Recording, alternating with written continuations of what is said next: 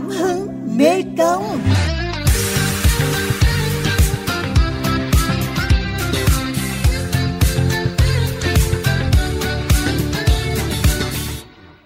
Thưa quý thính giả, mỗi người chúng ta không ai chọn nơi mình sinh ra, nhưng chúng ta được chọn cách mình sẽ sống như thế nào cho ý nghĩa.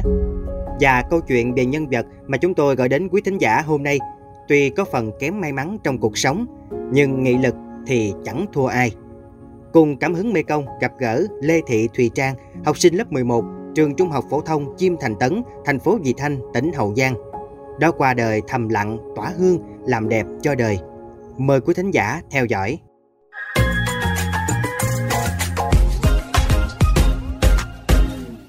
Chào Thùy Trang, sức khỏe của em hiện tại như thế nào?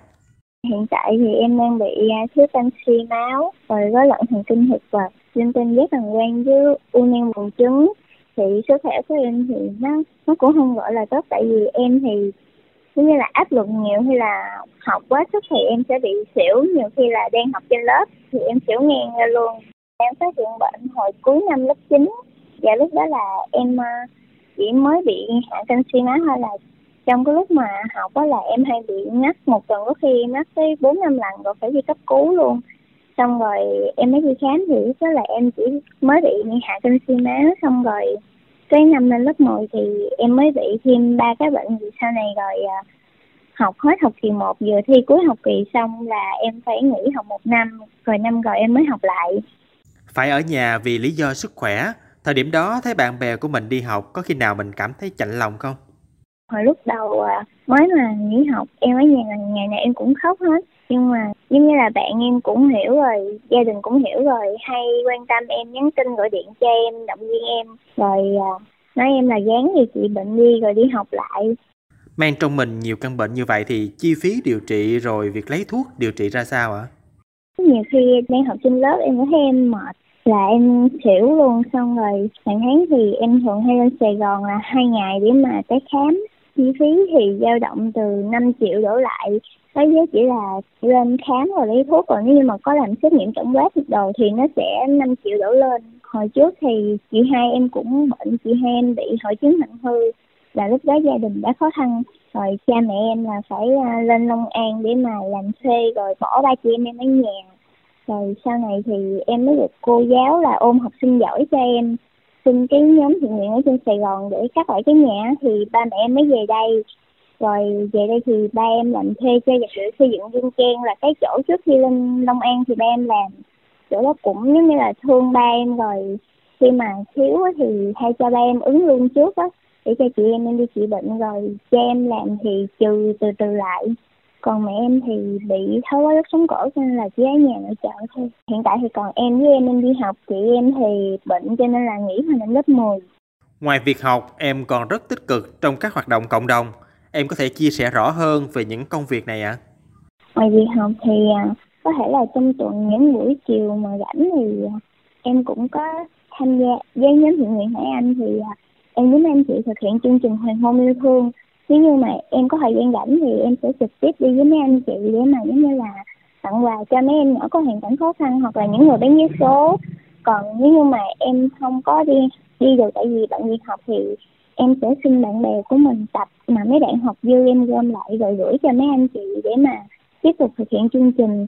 Ngoài ra thì ở xã thì em ờ, thứ bảy, chủ nhật, nếu như mà không bận việc học thì em sẽ đi với chị ờ, bí thư ở xã để mà làm các ờ, ngày hoạt động đoàn ở xã khi mà quyết định tham gia phòng chống dịch đó thì em em em tự ý thức được là mình phải giữ sức khỏe mình trước cho nên là trước khi mà đi thì em sẽ tự biết là uh, uống thuốc rồi ăn uống đầy đủ trong quá trình mà, mà hỗ trợ mọi người thì em cũng ờ, cố gắng là lo tự lo cho bản thân tốt để mà không ảnh hưởng tới công việc và mọi người trong cái chốt của mình. 11 năm qua, em luôn là học sinh giỏi. Như vậy cách mình học như thế nào để cân bằng giữa việc học và công tác xã hội vừa đảm bảo sức khỏe? Trong quá trình học thì ngoài việc học ở trên lớp thì em còn tự học với à, học nhóm với các bạn rồi trong quá trình học thì em sẽ chủ động tìm hiểu những cái đề của các trường khác để mà tự giải khi mà khó thì em sẽ nhờ đến thầy cô trước khi đến lớp thì em thường hay là đọc trước bài và làm bài trước có những cái câu hỏi khó thì em sẽ lên mạng tìm hiểu trước để uh, có thể là khi vô lớp có thể hỏi lại thầy cô xem là nó đúng hay chưa rồi nhờ thầy cô chỉnh lại cho em. Em có muốn chia sẻ thêm điều gì thông qua chương trình này? Muốn thông qua chương trình có thể là kêu gọi các bạn trẻ cũng giống như em là sẽ tham gia tích cực vào các hoạt động đoàn và hoạt động xã hội tại vì em thấy những cái hoạt động này nó rất là ý nghĩa trước kia thì em từng là một con người à, sẽ nói là sống hướng nội, nhưng mà từ khi mà tham gia các hoạt động thì em được quen biết kết bạn với nhiều người bạn hơn, được học hỏi nhiều từ các công việc thiện nguyện, và em cảm thấy là mình có ích cho xã hội, có thể góp một phần nhỏ công sức của mình để xây dựng cho quê hương của mình. Cảm ơn Lê Thị Thùy Trang đã dành thời gian chia sẻ cùng Mekong FM hôm nay.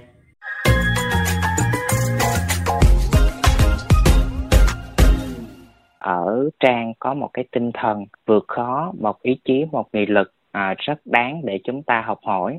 Và đặc biệt ở trang thì rất là tích cực tham gia giúp đỡ cộng đồng và một cái ước mơ rất là lớn đó là trở thành bác sĩ để sau này mình có thể quay trở về để mình có thể giúp đỡ những người bệnh như mình.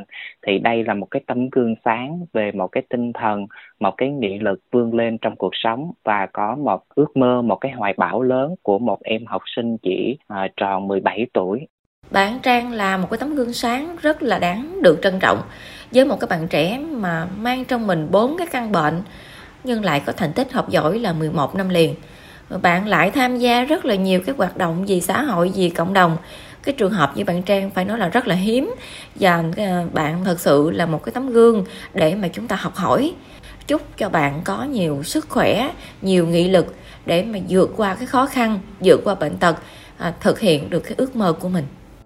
Đó là những nhận xét về cô gái nhỏ nhắn nhưng giàu nghị lực Lê Thị Thùy Trang những cơn đau từ bốn căn bệnh ngặt nghèo nối tiếp nhau hoành hành, không làm ước mơ đến trường giúp đời của Trang bị trùng bước. Hiện tại, mỗi tháng Trang phải lên thành phố Hồ Chí Minh 2 ngày để các bác sĩ kiểm tra lại sức khỏe.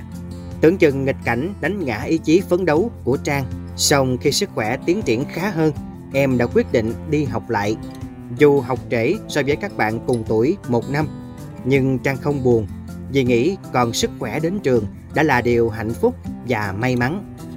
Tuy nhiên, Trang cũng có nỗi ưu tư riêng bởi thấy việc mưu sinh của cha nặng nhọc để gánh vác bao nhiêu là chi phí từ chuyện học hành, thuốc men, sinh hoạt của cả gia đình. Ước mơ của Trang là theo học ngành dược. Nếu có thêm điều kiện và sức khỏe, em sẽ cố gắng học tiếp làm bác sĩ. Em Lê Thị Thùy Trang bộc bạch. Ước mơ đó là có từ lúc mà khoảng là từ từ lúc dịch covid, tại vì khi mà tham gia thì em à, ngoài việc trực chốt thì sau đó em có đi theo mấy anh chị à, tình nguyện viên ở trên à, trường đại học của trường tỏn xuống hỗ trợ để mà đi lấy test cộng đồng. Thì lúc đó em cảm thấy là em muốn sau này trở thành một bác sĩ để có thể mà tham gia nhiều vào các hoạt động sức khỏe cộng đồng như vậy. Ngoài ra thì em cũng suy nghĩ là nếu như mà có điều kiện nữa thì sau này em sẽ rủ các bạn mà có cùng sở thích với em cùng cái ngành đó để mà lập nên một cái nhóm mà giống như là cuối tuần thì sẽ thăm khám cho những người có hoàn cảnh khó khăn. Với thầy cô, Thùy Trang là một học sinh ngoan, lễ phép với thầy cô và người lớn tuổi, năng nổ đi đầu trong nhiều hoạt động phong trào của trường. Đặc biệt rất chủ động trong học tập và nhiệt tình giúp đỡ bạn bè có học lực yếu hơn mình. Thùy Trang không chỉ được thầy cô, bạn bè yêu quý bởi luôn giữ tinh thần lạc quan trước hoàn cảnh, mà em còn tích cực tham gia các hoạt động vì cộng đồng. Em Lê Thị Thùy Trang nói thêm. Cái lúc mà gia đình em khó khăn, em được à, mấy cô chú anh chị trong các nhóm thiện nguyện hỗ trợ cho việc à, điều trị bệnh rồi xây các căn nhà thì từ lúc đó là em luôn tự hứa với lòng là em sẽ cố gắng tham gia tích cực và có hoạt động xã hội tại vì à, em cũng có một cái ước muốn là sau này khi mà em lớn thì em sẽ cố gắng làm ngoài lo cho gia đình thì em sẽ hoạt động và các hoạt động thiện nguyện để mà giúp đỡ lại những người khó khăn. Theo Trang, hoạt động đoàn đã phần nào giúp em bớt suy nghĩ, giảm áp lực, ảnh hưởng đến sức khỏe. Từ đó đến nay, Trang trở thành một đoàn viên thân thuộc cùng xã đoàn Vị Tân thực hiện các phần việc, chương trình vì lợi ích cộng đồng như trồng cây xanh, thứ bảy tình nguyện, chủ nhật xanh. Dấu ấn đặc biệt của nữ sinh này là thường vận động các bạn bè quyên góp tập sách cũ tặng các em nhỏ khó khăn. Gần đây, Trang còn tham gia vào một nhóm thiện nguyện giúp các gia đình có hoàn cảnh khó khăn. Với Trang, khả năng làm được gì, em đều làm hết, không nề hà giờ giấc. Chị Nguyễn Thị Mỹ Hương, bí thư xã đoàn Dị Tân, thành phố Dị Thanh, tỉnh Hậu Giang nhận xét. Trang là một đoàn viên trẻ tuổi nhất nhưng mà vô hoạt động rất là hoạt bát, năng động, rất là thích các hoạt động đoàn, tham gia rất là đầy đủ khi mà em nó không có học. Đặc biệt là trong đợt dịch vừa qua là em nó tham gia viết đơn tình nguyện xin ờ, vào trực cái chốt ờ, kiểm dịch trên địa bàn xã đó. Cái lúc mà em nó không có học á, thì khi mà xã đoàn mà cần tham gia các hoạt động em nó rất là năng nổ, nhiệt tình mình cũng biết Trang hay có cái bệnh nhức đầu nên là khi mà phân công công việc thì cũng phù hợp với sức khỏe của Trang. Thật khó có thể kể hết những việc mà Lê Thị Thùy Trang đã làm đẹp cho đời. Cần mẫn từng ngày, Trang đã vượt qua chính mình, mang lại nhiều điều tốt đẹp cho cuộc sống và lan tỏa ý nghĩa thiện nguyện đến rất nhiều người.